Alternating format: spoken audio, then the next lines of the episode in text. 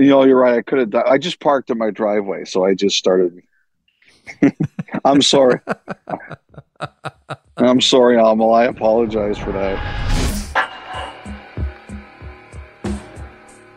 Elliotte, sometime in the mid 80s, I went and saw Phil Collins play at Exhibition Stadium. It was awesome. It was so awesome, as a matter of fact. I went and saw him the next night as well. And you know what really captured me? You know what got me right away, right into the show, first note, all of it? He opened with In the Air Tonight. Probably his biggest hit. He started with In the Air Tonight. This is the equivalent of Lynyrd Skynyrd opening up with Freebird. This is the equivalent of Jimmy Buffett opening up with Margaritaville. And in that spirit, it's taken us how many years have we done this podcast? About a million. It's taken us that long to realize we should probably give the people what they want. And that is the news. And that is what we're going to kick this podcast off with. It is 32 Thoughts, the podcast, presented by the GMC Canyon AT4X, uh, Marek Friedman and Delic, your favorite law firm. Can I just say one thing, one thing first? What? I'd like to thank anybody under 25 who's still with us after all those examples from Marek. Thank you. Hey man, the sweet spot of the bat is different for everybody. Okay, like I'm just like Yeah, sharing sure a little, is. sharing a little bit of of, of, my- of my youth. Holy Uh, thank you very much. Um, actually, you know what I wanted to mention today? Those are you, Benny Goodman, always open within the mood. Hey, you know what? It, just as, as a quick aside, we'll open up with an aside. The passing of Jim Brown. You know my favorite Jim Brown hockey story?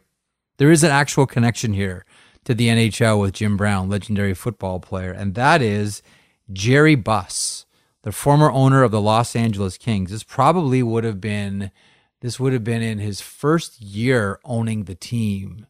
Jerry Buss hired Jim Brown to sit beside the Philadelphia Flyers bench when they came to play the Los Angeles Kings to try to intimidate Paul Holmgren and Behn Wilson. I don't know whether he like wore a tight shirt or even took his shirt off. I don't know, but that was the first thing that I thought of. I'm sure you thought of something quite different, probably football. Uh, but when we got the news recently that Jim Brown passed, I just wanted to make sure that we got that story out there on the podcast. Okay, so the old references and the quick little quip is out of the way. Let's get to the news, starting with Kyle Dubas and the Pittsburgh Penguins. We had a lot on the Leafs here to kick off the show, but let's start there. What's the latest between Dubas and the Pens?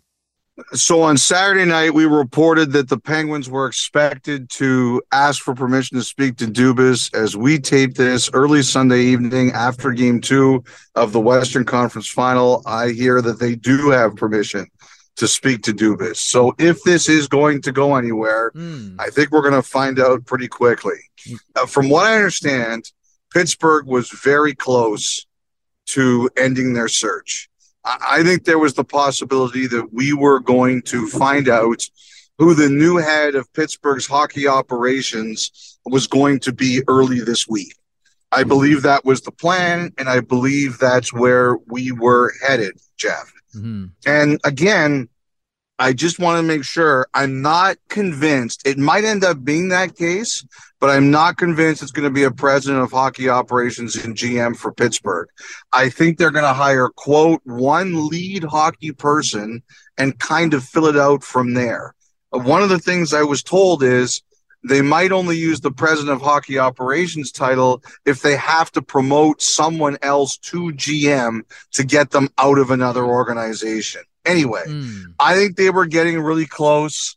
If you've heard all the podcasts, you've heard the names that we've kind of talked about. Yep. I think Mathieu Darche was one person from Tampa they were taking a real hard look at.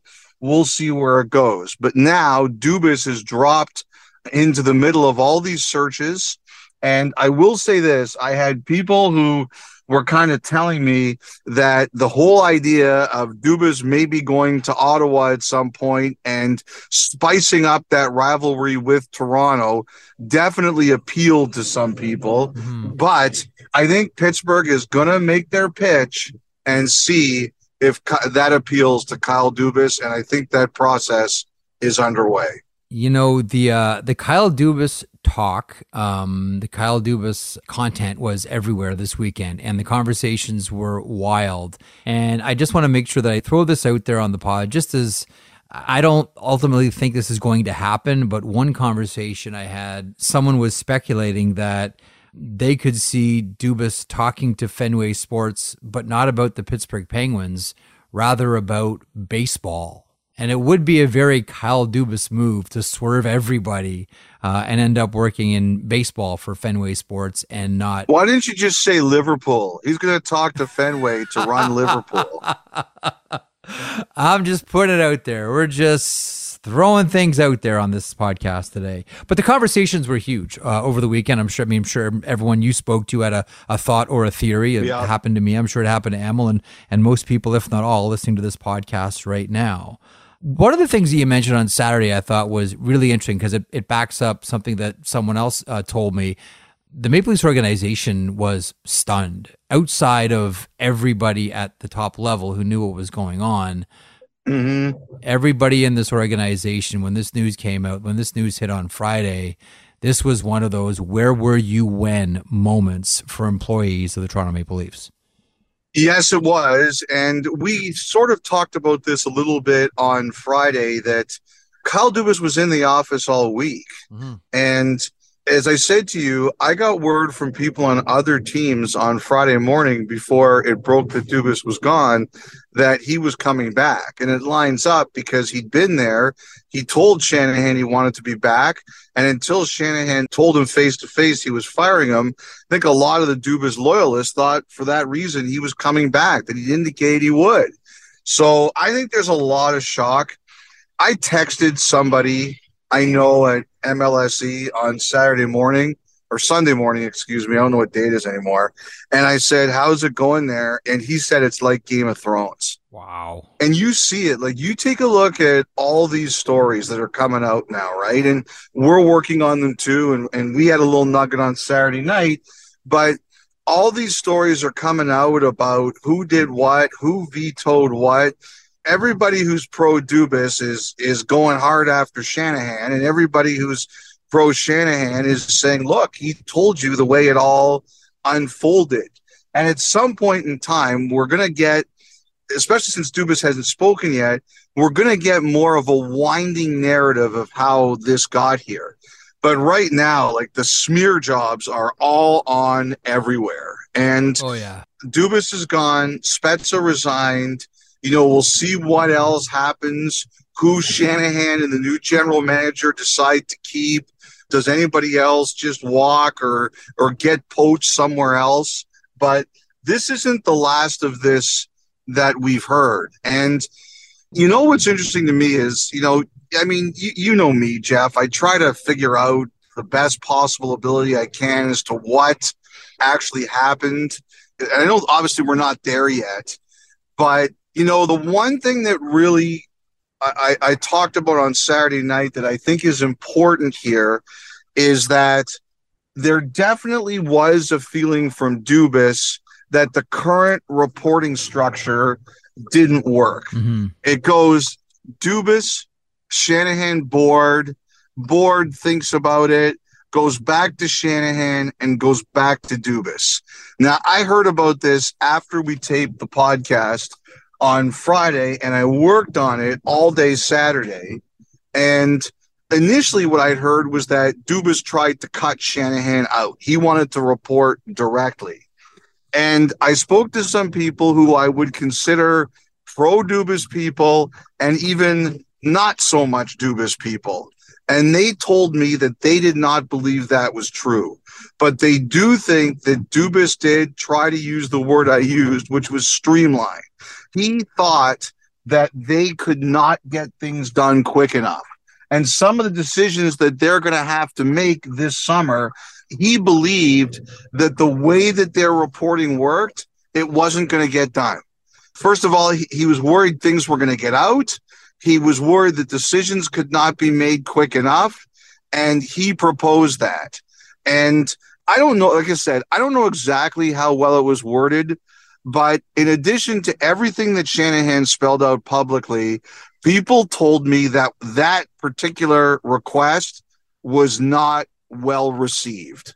And after, when they heard that Dubas had kind of proposed this, they were not surprised that things ended up the way they did. Whatever the case is, there's obviously some damage inside the organization. Mm-hmm. And I think one of the things that's going to happen here is with the way the front office is constructed, does Shanahan feel it can continue to do good work as a united front? Or does he feel that I know MLSE, I know the people who work there, I know the way it runs. They won't like the kind of stuff that came out this weekend. As a reporter, I've got no problem with it. I'm chasing it the same everyone else does. However, I know the way it's going to be reacted to. And I think that to me is going to be the question is do we have a situation where the Leafs say, based on what we saw come out this weekend, we're going to have to make more changes because this is not going to work? Do you have a thought on players through all of this? I know we talked on Friday specifically about Austin Matthews and that conversation and that discussion and that decision. You mentioned it on the weekend as well on uh, on the Saturday show. Do we know of, or do we have a feeling, or is there a, a, a sense of where a lot of the key players sit with this team, or is that even a premature conversation right now, considering there's not a general manager that's been installed? You know, I think this, like the biggest decision they're going to have to make this offseason is what to do with Matthews. And, you know, I'll, I'll, say one thing. I did have one player reach out to me and say that they weren't even sure if Matthews would have signed by July 1st with Dubas. Because if they made big changes around the draft, like the question became like, how would Matthews feel about it? But what he did tell me is that the Leafs, he felt, would have been, and this is one of the players on the team, he said to me they would have been very confident. Like last year, Pastrnak with Boston. Yeah. The Bruins didn't trade him. They believed he wanted to be a Bruin, and they eventually got it done. He thinks that's what the Leafs would have done. If Matthews hadn't signed with Dubas there, they would have kept him, and they believe they would have gotten it done. Now nobody's really sure. So that's obviously the biggest story. I think the other thing here too, Jeff, is that in Calgary, we heard a lot about their exit interviews. And Calgary's exit interviews with the players changed the trajectory of the franchise. Yep. What they said about Daryl Sutter, and what we don't know yet is, and I've heard it, they were kind of tough on some of the players on their roster. So we're all still wondering for where that's going to go. I heard that Toronto's exit interviews were pretty tough. I heard the Toronto players were pretty blunt mm-hmm. about what they thought was said. And that's something still to work on. But what this player told me is that they think you should keep an eye on what maybe unfolds over the next few weeks because he thinks some of the players were really blunt about why it didn't work. Okay, the other conversation, and man, this one was a hot button on the weekend as well, and it all depends on who you're talking to. Who takes over then from Kyle Dubas? I mean, I think we're going to see a redundancy of names. Some of the names that have popped up around Pittsburgh and popped up around Calgary uh, will be some, you know, similar names. I, I think that will be part of the uh, the search by the Toronto Maple Leafs, but you know, the old what do you hear? What do you know about the, the GM hunt? I stand by what I said the other day that uh, that it's the Toronto Maple Leafs and there will be a ton of interest, and I think there is. We know they have permission to talk to Brad Treliving, and I and I think that absolutely Treliving will be a person who is going to be a, an individual of interest in this particular search. I think there will be plenty more. To me, they interviewed George McPhee when they hired Lou Lamoriello. Like, I don't think George McPhee is is leaving where he is to come back in the setup that's going to be with the Toronto Maple Leafs. Yep. I mentioned Doug Armstrong the other day. The only way I think Doug Armstrong is coming to Toronto is if he's running the show, right? Yeah. We interrupt our program to bring you this important message. I've been spitballing. Who else could I think of here? Mike Gillis, he interviewed for the Maple Leaf general manager job, I think 20 years ago. He's still out there. He just ran for the head of the Players Association, so I, I don't know if it even makes sense, but that's a name that popped into my head. Garth Snow uh, is a name that popped into my head. I'm just throwing stuff out there. I'm in my brainstorming phase, but these are kinds of all the names that come back into your mind. That's one of the things here. Like, how is it all going to work? Now, I think there are people, and I think Treliving would be one. Like, Treliving's worked with some pretty powerful personalities in Calgary. Yes. There was Ken King, there was Brian Burke, there's Murray Edwards. Like, I don't think that scares him a great deal.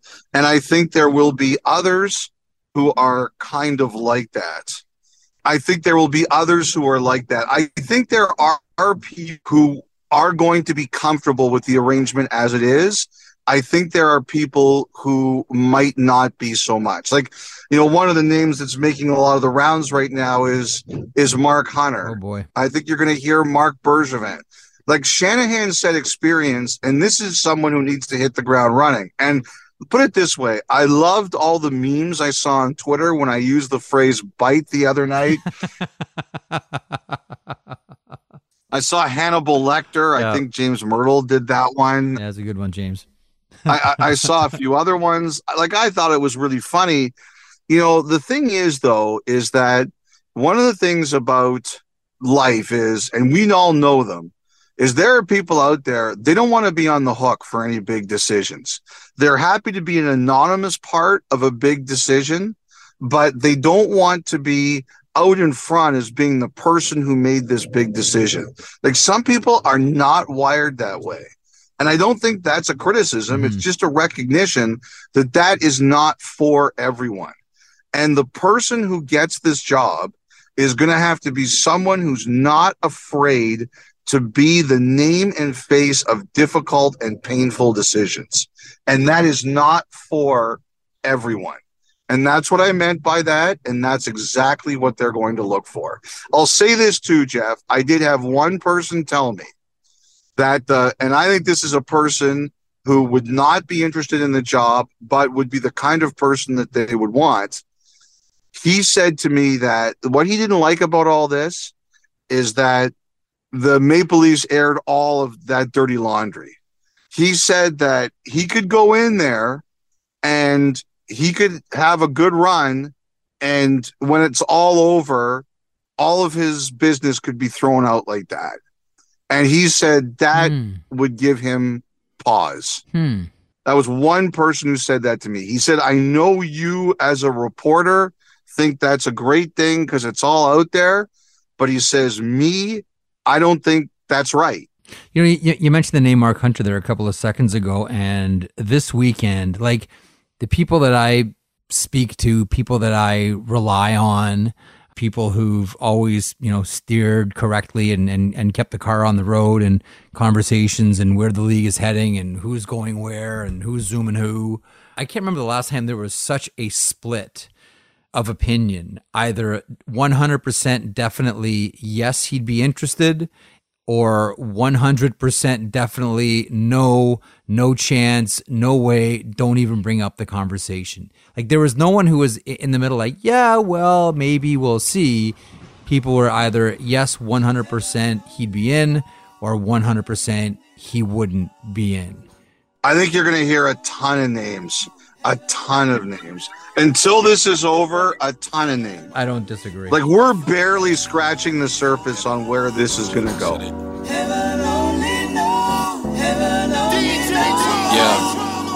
I like sugar, I like sweets, I don't like the spicy eats. I need bridges in my beats.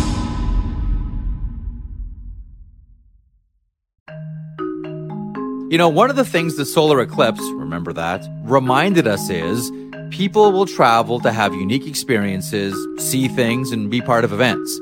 We all saw how people congregated in areas that had the best view, the best safe view. And they all had to stay somewhere, and many used Airbnb. I want to share something with you I was once told. One of the wisest things you can do when you host an Airbnb is find events in your area and let people in that community know that your place is available for out of towners.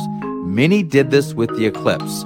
You can do this as well. Your home could be an Airbnb. Seriously, it doesn't have to be your whole place. I mean, it could be. You'd be surprised what people are looking for when they travel. It's simple and it's really, really smart. You might want to think about it. You could be sitting on a whole new revenue stream. Concerts, sporting events, conferences. People are always on the move. Your home may be worth more than you think. Find out how much at airbnb.ca slash host.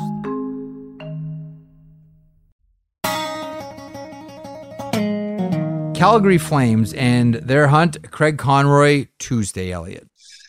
Yes, so this is going to get announced, we all believe, on Tuesday. And the only reason that I'm not coming right out and saying it's 100% him, and I know there's been reports out there, and I don't, I don't question any of them, is that I'm not convinced the contract is actually signed. So, you know, I'm just playing it safe. So Craig Conroy is going to be the GM. I don't think that was the case necessarily when this whole process started, but then I think as it went through, he gained momentum. And I think the other thing that happened here was that if, I think Craig Conroy made it very clear that if he didn't get it, it was time for him in Calgary. It was time to go somewhere else. Right. And he's a longtime flame. He is given a lot to the organization. And I think the organization felt that if a first time GM was going to beat out Craig Conroy, it really had to be an incredible candidate. And I just don't think they got to anywhere else where they said, yes, we absolutely have to have this person. I had a conversation with someone on Sunday, and he reminded me that when Craig Conroy was traded to Calgary, he didn't want to go. True. And not only did he go, but he became like a beloved flame. He left, signed with LA, and he got traded back because he realized, and the Kings had realized, you know, Calgary was what was best for him. And I just think that they've thought about this guy who they've invested so much in. We've really got to get knocked off our feet to pick someone else. We don't have this all confirmed yet, but they're going to add more people than just Conroy. So I think part of the process became how do we do this? How, how do we make it so that he has the best possible group around him? And so they have Maloney, they have Pascall. They're going to bring in someone with experience. And my guess is, it's just a guess. My guess is Dave Nonis, who's been there as part of the interview process. Dave Nonis been around for a long time, and it's just someone around him with an additional level of experience. And the other one too is Iginla. I believe Hmm. Iginla coming back to work with Conroy, I think was a very big part of this. Ginla's son was taken by, I think it was Edmonton. Oil Kings, yes. Yeah, Western Hockey League draft. He's got one more year uh, before that. I think Jarome's going to coach there, and then I think he's going to join the organization too on some level. So Uh, you mentioned a couple of names for the coaching position as well. Elliotte, Mitch Love, amongst others. you know, he's been the coach of the year two straight years in the AHL. They lost a really tough playoff series to Coachella Valley Yeah. uh, the other night. Calgary basically has to decide. There's nothing much more that guy can do in their organization. So the Flames have to decide is he our guy or not? Mhm. Kind of similar with Ryan Huska. And the other names I mentioned, Kirk Muller. I do believe Muller's going to get a look there. I've heard Muller has interviewed elsewhere too but I do think Muller is going to get a look there. Travis Green, I think, is another guy on their radar. I did not mention Andrew Brunette, but I should. The whole Huberdeau connection, I think, is not insignificant. But the other name I wanted to mention, because a couple people told me about this, Conroy and Iginla know Alex Tanguay very well. And I've heard they both think very highly about Tanguay.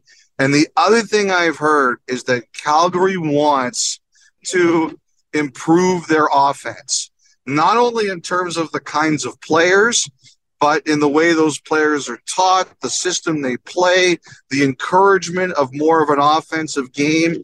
And obviously, a guy like Brunette would really appeal to that, but so would Tanguay. Like, I've been told that Conroy and Iginla think that Tanguay has a very elite offensive mind. Mhm. So people said to me, you would be stupid if you did not include Tanguay on this list as a potential person in the Calgary search. And 90% of the time, I'm only stupid 50% of the time. well, let me throw another name onto that list, and and and that is interesting. More of more of an accent on on on offense coming off of years of Daryl Sutter. Let me throw another name out at you, and that is former teammate of Craig Conroy, Marc Savard, currently coaching the Windsor Spitfires of the OHL. I think that's a great name too. For the, I mean, it's the same things that we just talked about here. Like he's a guy who really knows offense. So why, uh, you know what, Jeff? I think that's a great call. Elliotte, last podcast we referred to him as the new coaching hotness in the NHL. Is this uh, going to be a big one for Spencer Carbery? Yeah, someone told me he's visiting like three or four teams. So I like I think that uh he's gonna have his interviews this week and we'll we'll see where this goes. I don't want to handicap it, but I think he's gonna visit a few teams this week. And I really thought that we might be moving towards a conclusion on some of this. Even Columbus might be pushed a bit farther back because Jarmo Kekalainen went overseas. But uh the teams that are interested in him I think they're going to get their conversations with him this week. We'll see where all of this heads. Jeff, quickly, just some other news. I thought Larry Brooks had a really good column in the post on Sunday. You know, he mentioned a couple things uh, that the players have apparently agreed to 84 games, which means we could see a different schedule matrix next year. Hmm. That's one thing that you and I had been talking about for a while. That was I hadn't heard that before. And you know what? You asked me the last pod. You know, is there anything the NHL Players Association can do with the Coyotes? Yeah. And my answer is not really. I don't think there's a lot they can do. I know that there were some people who wanted them to grieve last year, but they they didn't think they could win. Brooks had some notes in there about complaints about travel, the Coyotes not living up to proper travel rules. So it looks like what the Players Association is trying here is like death by a thousand cuts. Hmm. Like, let's just find everything that we think they're violating and see if this can add up to anything. So that's kind of where I think it is. jabs, not the knockout punch, just the selection of jabs, stinging jabs that accumulate over the course of a fight. Okay, Creed. Good boxing reference. Interesting times this week, we suspect, although I think we kind of, correct me if I'm wrong here, Elliotte, kind of halfway thought we'd have a conclusion by now or something by the end of last week, but hasn't happened yet. This is another crucial week for the Ottawa Senators and the impending sale. This thing has to be close now, right? Yeah, I, like like I said last week, like these things are really complicated. These bid packets, and you have to go through them, and you you kind of have to figure it out. And uh, look, there's a lot of rumors about who might be the front runner and who feels confident. I'm not comfortable with any of that stuff right now because I think it moves around, especially when you know they start to look at the bids and pour through them and see what the numbers really mean. You know, it's like buying a house. You know, there's there's so much you have to go through you know, the other thing too is, like I said to you, Jeff, there's been so many twists and turns in this story. You have no idea, Mhm. you know, what what is coming next. Like on the weekend, we saw Donovan Bailey added, we saw Russell Peters added. Like you just don't know, you know, who's going to be next. So the one thing I'm really curious about here, uh, I'll say this: it's it's the kind of the one question. We reported that it was believed that the highest bid early was Sparks, Neko Sparks around the 925 range. I am very curious to see what the Sparks number this time was and what the ownership group looks like. Like someone said to me, it's a big group. There's a lot of different people. That says to me they bid a big number and the league and the banks are trying to go through and find out exactly what it means. Now, historically, and we saw this going back to, geez, you know, the um, uh, 1967 expansion, and then all through the expansion of the early 70s, and to my knowledge, it still exists the same way to this day. The NHL has always preferred a single owner or a single entity owning their teams. Unless it's two telecoms and Larry Tannenbaum. unless it's two telecoms and Larry Tannenbaum in the, in the case of the Toronto Maple Leafs. But correct me if I'm wrong. That is that is the preferred ownership setup for the NHL. A hundred percent, Jeff. A hundred percent. All right, on that we'll uh, we'll wrap up the news section, or the the in the air tonight section, or the Margaritaville section, Elliotte, or the Freebird section. The kids like the hits, Elliotte, so we lead with the hits. The geriatric session. Ask any kid in America what he or she wants, and they'll tell you it's the hits, the hits, the hits, the hits, the hits. give you the hits. Uh, we'll give you the games in moments. We'll be back in a second. Listen to the 32 Thoughts podcast ad free on Amazon Music, included with Prime. Before we get back to our regular programming, we need to talk about our partner, Montana's Barbecue and Bar. Taco bout? Really? That's right. With $5 tacos available every Tuesday, satisfy any taco craving when you try their seasoned grilled chicken, Mexi spiced beef, kapow shrimp, or mixed veggie options. Mix and match to try them all or add one to the side of your favorite Montana's item. $5 tacos at Montana's Barbecue and Bar every Tuesday. Some conditions apply. Visit montanas.ca for details.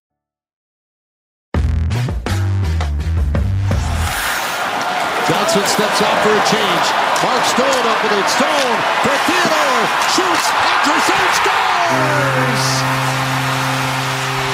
Vegas overtime. Another win for Vegas to take a 2-0 series lead. The Flamingos are on the ice. Vegas strikes just a minute and 12 seconds into the fourth period and a 2-0 series lead for Vegas. Mark Stone with a great play in the neutral zone. Gets it over the blue line over to Theodore. Theodore the shot on net and the rebound is there for Chandler Stephenson. Redemption for Chandler Stephenson. Two bad penalties. Gave up a, they gave up a goal on one of his penalties, but he gets the winner, the silencer. And the Stars go back to Dallas with nothing in their satchels. All right, welcome back to the podcast. Elliotte, do you remember uh, Cozy, oh, I don't know, five minutes ago, seven minutes ago, when we were all wringing our hands and saying, oh no, I'm so concerned about the Vegas Golden Knights goaltending situation. Don't look now, but Adin Hill is kind of doing a job here for the Vegas Golden Knights. They grab a 2 0 series lead, another overtime game. Uh, Chandler Stephenson with the heroics. Chandler Stephenson, who by the way is going to go down as one of the best trades. Um, you mentioned George McPhee earlier on the podcast. One of the best trades that George McPhee ever made. A fifth round pick for someone who contributes as much as Chandler Stephenson. Amazing. Your thoughts on Vegas, the overtime win, and being up two nothing heading to Dallas. Sean Burke, coach of the year. Can we redo the Jack Adams? Because you know he's had an unbelievable he's done an unbelievable job there. I think we showed a graphic earlier in the game of the five goalies who've played this year for Vegas, and it's been pretty amazing. You know, I, I heard a great story about Adin Hill, and that is that when he was in Arizona, apparently Rick Tocchet told him you have to start taking your career a lot more seriously. Like one thing about Tocchet is he's really serious about you know just the way what you control is you don't always control everything that happens to you but what you do control is how you prepare and the effort that you put in mm. and do you take life seriously or not and I think if I remember correctly, Hill was late for a team meeting and Tocchet just lost on him. Hmm. Like apparently he said, You're just not serious. Like you're not you're not a person who understands what it takes to be successful at this. And I was told he kind of put the fear of God into him. And another guy, too, that we should credit who was really good for Arizona was Corey Schwab, uh, the goalie coach there. But, you know, people said to me, Jeff, that this was a guy that didn't always realize what it took. And now, at the biggest time of the year for the Vegas Golden Knights, he's up 2 nothing on a guy who's one of the top young studs in the National Hockey League. He closed out Edmonton, and now he's got a chance to do it with Dallas. And all credit to the kid. He's playing great One other thing here about that game on, on Sunday afternoon was just how resilient Vegas was. I mean, Dallas was doing a job making sure that nothing nothing was getting on net. 10 shots after 40 minutes. That's it. Five shots a period. Like Dallas was Dallas was, was putting on the, the the the shot suppression clinic. And we've seen teams get really frustrated, lose their cool, uh, start running around doing things they normally wouldn't do. Uh, and I know we've talked a lot about the structure of Bruce Cassidy teams, whether it's you know his previous team, the Boston Bruins, or this one, the Vegas Golden Knights. They were just relentless. They just stuck with it. You know, Jonathan Marchessault ties it up uh, with 2:22 left in the third. You can feel this coming. Oettinger kicks it off to the corner. Suter gets it, but it's a very lazy puck around the wall. And not only is it a lazy puck by Suter, when he steps out into the front of the net, he doesn't really take anybody. He's standing there. He has no idea where Marchessault is, and now you're pulling it out of your net. It, it was just, it's just too lackadaisical. And Vegas has been trying to get their legs underneath them here at the latter part of this period, and now they've got a building full of energy. This was a team that was just flat out relentless, Elliotte. And as Kevin Bieksa pointed out post game, you know, they capitalized on a bad line change where two guys go off from the Dallas Stars, and that was their moment of opportunity, and they struck. That was like that was pretty impressive by Vegas, not to lose their cool when they couldn't get anything going on Oettinger. I agree with you absolutely, Jeff, and a high IQ play by Shea Theodore to recognize that two Dallas players went off, so he could go to the net and he would be okay. I think the other thing too is Stone and Eichel. I, I think have been brilliant. Yep. Like you watch Stone, he's far from hundred percent there was a point in game one, I think he was late coming to the bench twice for the start of periods. Just and it's obvious, like he's still in there, he's getting his treatment.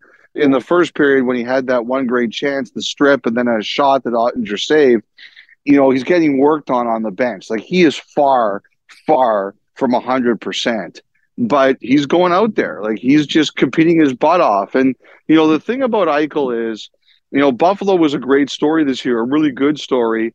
And you, you kept on hearing, boy, we're just better off without him. We're better off without him. Now Eichel's giving his answer. With every playoff game, he's getting better and better. And Kevin pointed out the Vegas guys were getting creamed in the circle, creamed, except for Eichel. I think he finished 15 and 6. And he won a big face off at the end of regulation in the Vegas zone with the score tied. You know, this guy he is I sound like my grandfather. He is growing up in front of our eyes. Like he's just, we are seeing Jack Eichel become what everybody thought he was going to become. And, you know, it, it's a great trade for Buffalo. It's a great trade for Vegas. Win win, win win.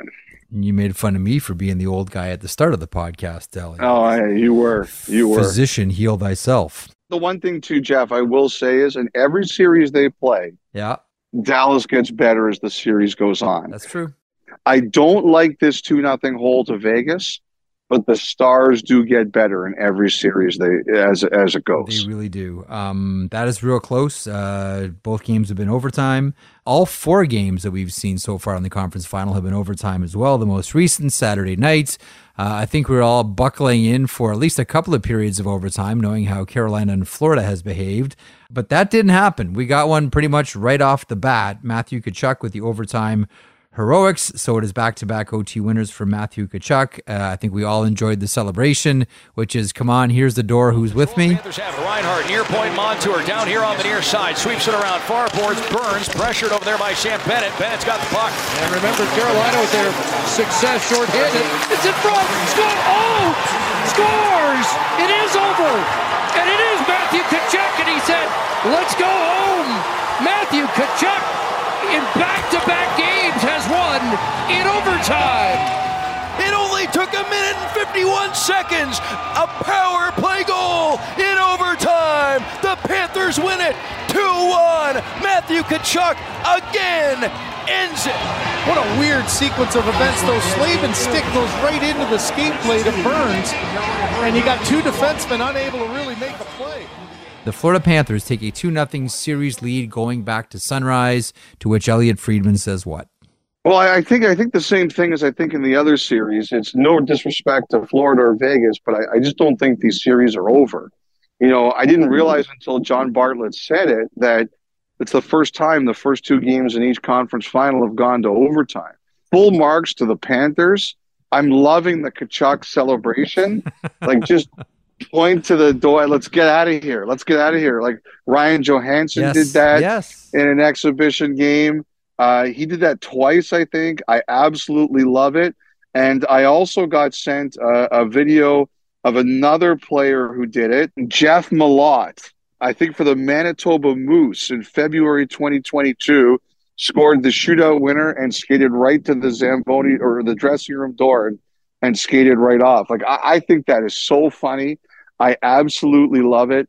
You know what it reminds me of? What the Panthers remind me of right now? It's like when Hasek was in goal in Buffalo. Oh, They didn't have the best team, but they felt invincible. yep. And there's no, no flukes, okay? Like you get to this point, nobody nobody should be making, you know, fun of the regular season they had or anything like that. Like you don't get here by fluke. Even with great goaltending, when you win 10 times in the playoffs as they've done so far, you've earned it. There's no such thing as 10 fluke wins in the Stanley Cup playoffs. But to me, they remind me of the Hasek Sabres right now. They feel invincible because this guy is so unbelievable right now that no matter what goes wrong, they think they're going to win or he's going to bail them out. You mentioned the Matthew Tkachuk celebration uh, a couple of seconds ago, and I love it too. Pointing at the door, that's awesome. I totally love it, and I love that that players now are feel a lot more comfortable expressing themselves. Sometimes uh, in a hilarious fashion, sometimes in a, a, nasty, mean spirited fashion, where some players will go down their team train and keep on going right past the other team's bench, and I'm all here for that too. Did I ever tell you the best celebration I think I ever saw? It happened a couple of years ago uh, in my hometown, just a little bit north of Toronto. Hit me. Uh, You're gonna love this one because you could just imagine the visual, and the intention wasn't nasty, but you can imagine how the other team must have felt watching this. Okay, so it was girls hockey. I think they were seven or eight years old. Oh God. The- oh, no, but you got the wait till wait till you hear the celebration, Elliotte. Wait till you hear this. It's so innocent but so brilliant. I, I just love it. I just love it. even- uh, Just thinking about it now. So she scores a goal at the far end from the scoreboard, and after she scores, immediately she skates down the ice and stands in between the hash marks and stares at the board and doesn't move. And then the one comes up to make it one nothing. And the minute it got on the, she did this big, huge celebration, but she skated Elliotte and stood at the hash marks. How big was the brawl? and did the parents and was it the parents fighting or the kids? Everybody was confused. Like, what is she doing? She just like darted to the hash marks and waited for that to get up there on the scoreboard. And when it popped up, then she did her celebration. So if there's anyone out there looking for a new celebration, uh, a new NHL player, American League Junior, college, whatever, steal that one because that one was awesome. So when it happens in an NHL game and a fight starts with it, I'm going to be like, "That's all Marek's fault." Pin that one. Pin. I want everyone to remember that. Remember that. pin that one on on Merrick. Oh, by the way, in that Carolina Florida game, I'm more impressed with fake Michigans than real Michigan shots. That to me is real creative. How'd you like the uh, fake between the legs by Alexander Barkov? Verhaeghe dispatches it back into Hurricane Ice. Barkov unable to come up with it. Got it now! What a play! Beautiful goal! Alexander Barkov! just an incredible goal. And, you know, I give Barkov a lot of credit because, as you know, and we talked about it, there was a feeling on him that he wasn't mean enough. And I still don't think like he's mean, which is not necessarily a bad thing, but I think he's very, he's shown he's very determined. Yeah. You know, someone said to me, what's the difference with the Panthers now and the Panthers then? Well, the difference now is that Bobrovsky looks like a superhuman, but you know your your play rises. Like we we talked about, your play rises because your goaltender's good. I think Montour's at the top of that. I think Forsling is a guy that people look at really differently now. But I think also Barkov, the way he's played and that kind of goal, Yeah. I think he's gaining new levels of respect. Like, every year, oh, he's the most under. He almost became so oh, the most underrated player was like a ridiculous cliche. But now I think people look at him and they say, okay, like we can stop talking like this about him. You know who is the OG of that? He's been called underrated so long that he's no longer underrated. Uh, Loui Eriksson in Dallas. Remember, every year everyone would talk about how underrated Loui Eriksson was in Dallas, and everyone's missing the boat on him. And it got to the point where the conversation around Loui Eriksson actually had to become he's not underrated because everyone continues to talk about how underrated he is. And then he signed in Vancouver, and that was the end of that. And that was the end of that. Um, so Alexander Barkov, that is Finnish, by the way, for Bergeron, uh, if anyone's paying attention. Or should we say that's Finnish for Kopitar? I'll tell you what's picking up steam, Elliotte. Oh yes, I, I saw the the guy, the Rangers fan Phil. I don't even know how to pronounce his last name. Phil Kocher. Is it Coker? It's not. It's not kosher like a hot dog. It's Coker. It's Kocher. Phil Kocher. Okay, well, when he sends tweets about the 2012 Kings, it's like talking about death by a thousand cuts. I'm gonna have to listen to this now. The Panthers are the 2012 Kings. The only reason you can't say that is that they didn't make a huge deadline deal. Remember those 2012 Kings got? They got Jeff Carter. Yep. By the way, actually, it's funny you mention this because I was thinking about this. A couple guys were saying to me, imagine what the Oilers are thinking looking at this Vegas Dallas Star series right now. And you know what someone else said to me? Mm. Imagine what the Penguins are thinking watching the Panthers. Well, they're thinking of that Chicago game.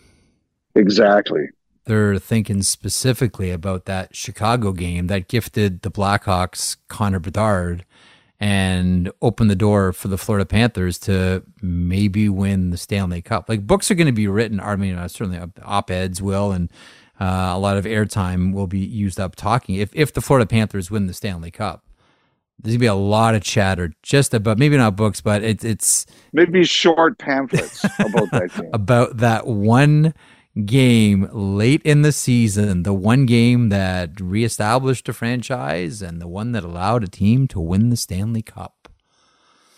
Uh, okay, uh, on that, we're going to wrap things up.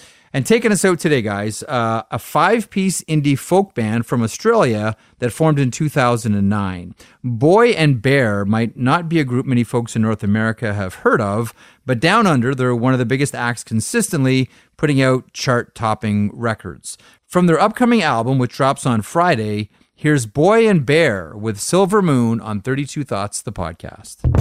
Never enough this life, the silver moon track enjoy. Looking over, you're bleeding green and brown. Cause I can hardly see through all the white caps.